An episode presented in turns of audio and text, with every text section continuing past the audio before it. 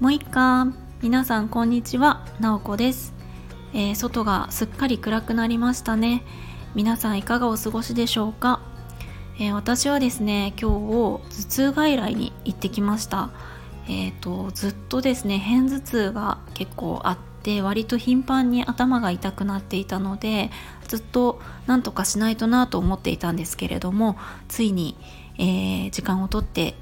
いくことができました。で MRI 検査ですね受けてきたんですけれども、えー、脳には異常なしっていうことでちょっと安心してます。ただあの頭痛がねこれで治るっていうわけじゃないので、まあ、お薬ももらったんですけれどもちょっとあのどういうふうにこう頭痛を減らしていけるかなっていうふうに考えてるところです。お薬もねあの効くと思うんですけれどもやっぱりこう自分のあの生活とかえっとなんか体のメンテナンスするとかそういうところをこう改善できるといいのかななんて思っています。なのでねあの体って本当に大事だなっていうのは結構体調を崩すと思うんですよね。皆さんもあのご自身の体大事にしてくださいね。でえっと今日なんですけれども昨日配信したですがなんか自分のその人生を振り返ってまあ、自己紹介がてらというかあのこんな人ですみたいなのをしばらく何回かに分けて配信できればいいかなっていうふうに思っています。ということでちょっと遡っていって、えーと、お話ししていきたいと思います。私は今32歳なんですけれども、えー、神戸に住んでいて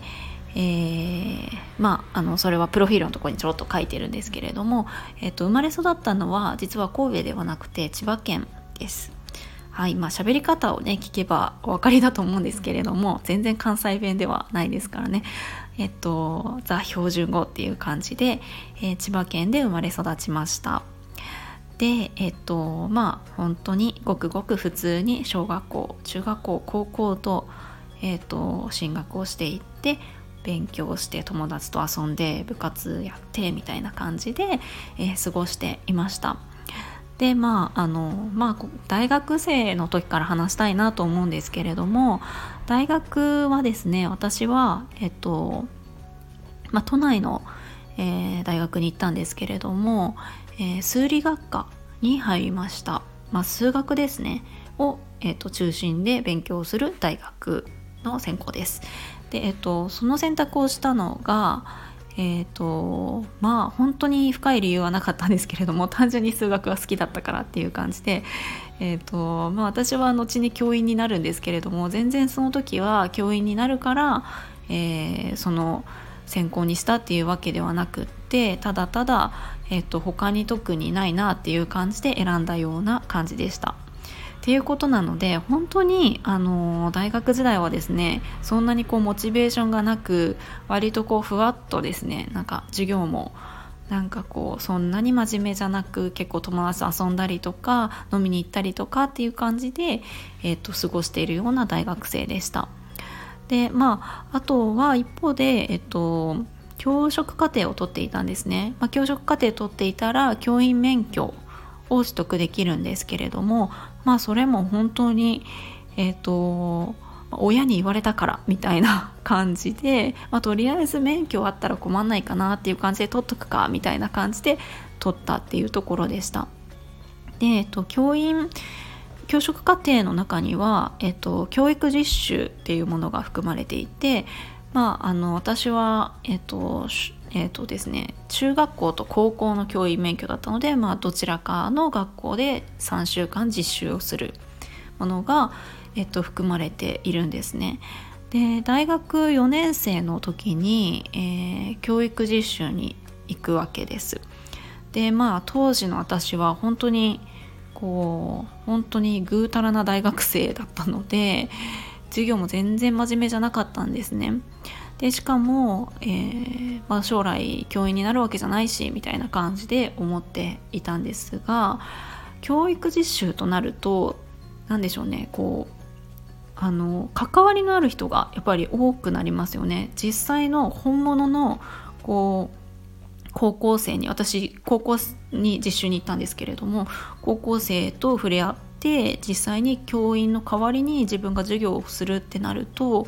なんかこう今までみたいに適当にはやっちゃいそれはいけないよなっていうふうにそこだけなんか真面目に思ったんですね。で、えっと、それでまあ教育実習はちょっと真剣にやらないとなっていう感じで思ってスタートしました。で私なりのその真剣にやろうっていう部分の何でしょうね決意みたいなのが、えっと、一つこう形としてあって教育実習の最終日にこう自分が担当したクラスの生徒一人一人に手紙を書こうみたいなそれを自分で目標にしたんですね。でまあ目標にしたんですけど、まあ、3週間でこう38人がどういう子かを把握するってなかなか大変なんですよね。でなのでそのために、うんと、ノート生徒ノートっていうのを作ってこう1ページにこのこの何々さんみたいな何々くんみたいな感じで一人一人のなんかことを書くノートを作ってこう実習その日の実習が終わったらその子がどういう子だったかとかその子がと一緒に何をしたとか、えーとどんな話をしたかっていうのをノートに書き込んでいったんです。でやっぱり38人分書こうとすると書けない生徒がやっぱりいるんですよね。この子と今日話してないなとかあれこの子どんな子だっけみたいな感じで思うわけです。でそうするとまあ次の日じゃあちょっと気にかけてみようかな話してみようかなみたいな感じで、えっと、過ごしていきました。でまあ無事あの最後、えっと、手紙を書いて生徒たちに渡すことができました。でそれが終わってですねあのやっぱり一人一人をより見ようっていうふうに3週間でしたので何て言うんでしょうねすごくあこんなにも人ってこう毎日毎日変化していってるんだなっていうのを感じたんですね。まあそれは別に何も子供じゃなくてもみんなそうだと思うんですけれどもこう成長だけじゃなくて変化してるんですよ昨日となんか変わったなとか違うなとかまた次の日も違うなっていうようないろんな状態が人ってある、まあ、もちろんその中で成長していたりもすると思うんですけれどもその変化を近くでこう感じられるのが私はすごく好きだなっていうふうに、えー、教育実習を終えて思ったんですね。でもう一つ感じたのが何でしょうねその一人一人が持っているものがすごくなんか輝いたものをみんなが持っているなっていうふうに思いました。何て言うんでしょうねやっぱり学校だったら成績がいいとかスポーツができるとか明るくて友達がたくさんいるとかそういうのがすごくいいことみたいな感じで見えるけれどもそれだけじゃないいろんなそれぞれが持っているものの良さを私はすごく感じたんですね。なんかこうもちろん明るさっていうのもすごくいい部分だし勉強ができるのも素晴らしいしスポーツができるのもすごいですよね。でもそれだけじゃなくてなんかすごく優しい部分があるとか、えーと、たくさん本を読んでるとかうんと休みがちだけどいろんななんかことを敏感に感じ取れる繊細さを持ってるとかなんかもう全部のことがすごく、うんと、大切なその人のうんと何て言うその人の魅力能力みたいななんか大事だと思ったんですよね一人一人が持っているものが。でそれがなんだかうん何でしょうね好きだったっていうかそういうものを感じられるのが好きだったんですよね。っていうふうに思って本当にそれまで全然こう教員っていうものは選択肢になかったんですけれども、うん、やっぱりそれをこう近くで感じられるって言ったらもちろん親は一番近い存在ですよね。でも親以外の立場でこう子どもの変化を近くで感じられるって言ったら教員なのかなっていうふうに思ってそこから教師を、えー、目指すことになりました。でまあ本当にそこは悩みましたけどね。全然だって周りの教員目指してる人たちってずっと教師になりたいって思ってるけれども私はそうじゃなくてたった3週間の教育実習に行っただけでなることを決めるなんて浅はかだなっていうふうに自分で思いましたし、えーと、かなり悩んだんですけどもうその時はそれ以外なかったんですよね。とにかくなってみてまた考えようっていう感じでそこから勉強をし始めました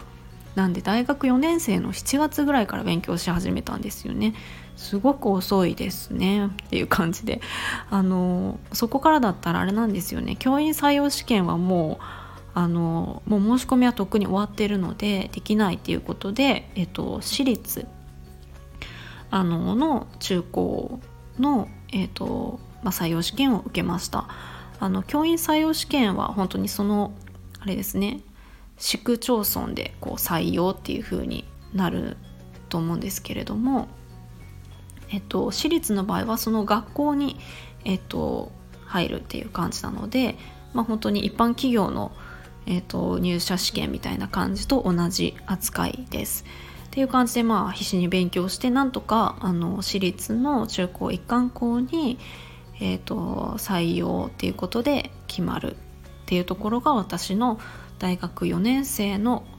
出来事っていう感じでそこからですね、まあ、卒業して教員が教員生活がスタートっていうとこなんですけど、まあ、こんなところで結構喋ると長くなりますね。10分過ぎちゃいましたけれども。あのそんな感じです。なんか全然あれですね。何のこうオチもないっていう感じなんですけれどもあのそこから、まあ、私のそのキャリアみたいなのが動き出した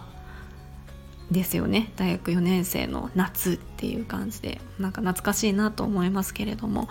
えっとそんなところです。ちょっと次は教員になってみたいな感じの話をしたいなと思います。いやもうありがとうございます。もうこんな長いお話を聞いてくださって。っていうところで今日の配信はここまでにしたいと思います。それではまた明日。もいもい。